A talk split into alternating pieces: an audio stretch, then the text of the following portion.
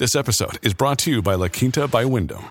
Your work can take you all over the place, like Texas. You've never been, but it's going to be great because you're staying at La Quinta by Wyndham. Their free bright side breakfast will give you energy for the day ahead. And after, you can unwind using their free high speed Wi Fi. Tonight, La Quinta. Tomorrow, you shine. Book your stay today at lq.com.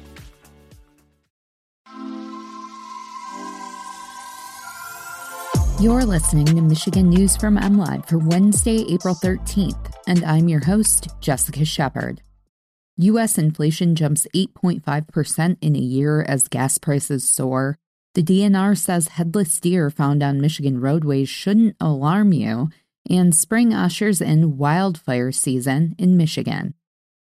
The cost of food, housing, and energy continues to climb as U.S. inflation hit another 40 year high. The Consumer Price Index rose 8.5% in a year through March, the U.S. Bureau of Labor Statistics reported Tuesday. It's the biggest increase in goods since 1981. Prices have been climbing as the American economy deals with the fallout of the COVID 19 pandemic. Economists say high consumer demand paired with bottlenecked supply chains have played a major role in driving costs up. From February to March, prices increased 1.2%, the highest rate in the past year.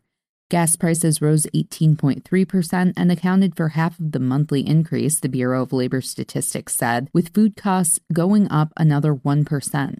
Prices of airline tickets, home furniture, medical care, and car insurance also drove the monthly inflation rate. Recent survey data from the U.S. Census Bureau, analyzed by Quote Wizard, found that half of Michiganders are struggling to pay their monthly bills as inflation swells.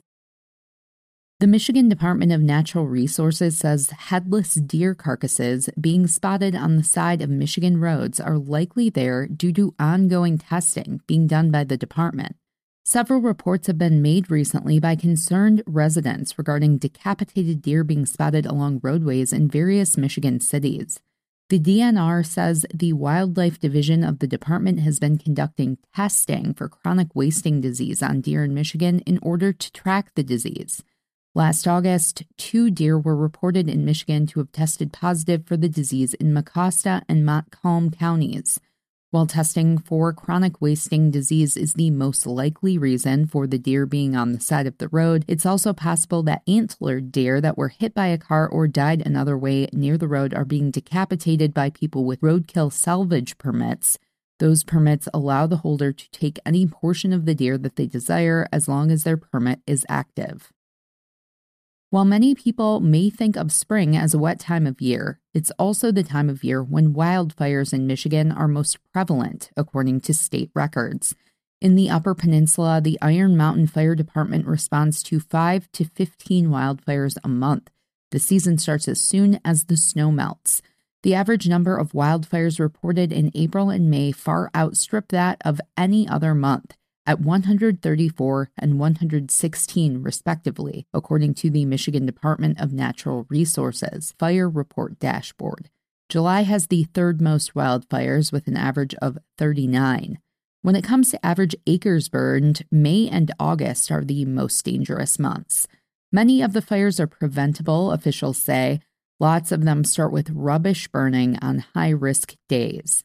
Wildfire risk is calculated based on recent precipitation, humidity, and wind. You can always find the latest Michigan news by visiting mlive.com and make sure to check us out on Facebook, Instagram, and Twitter. We'll be back here tomorrow with more Michigan news from MLive. Thanks for listening and have a great day.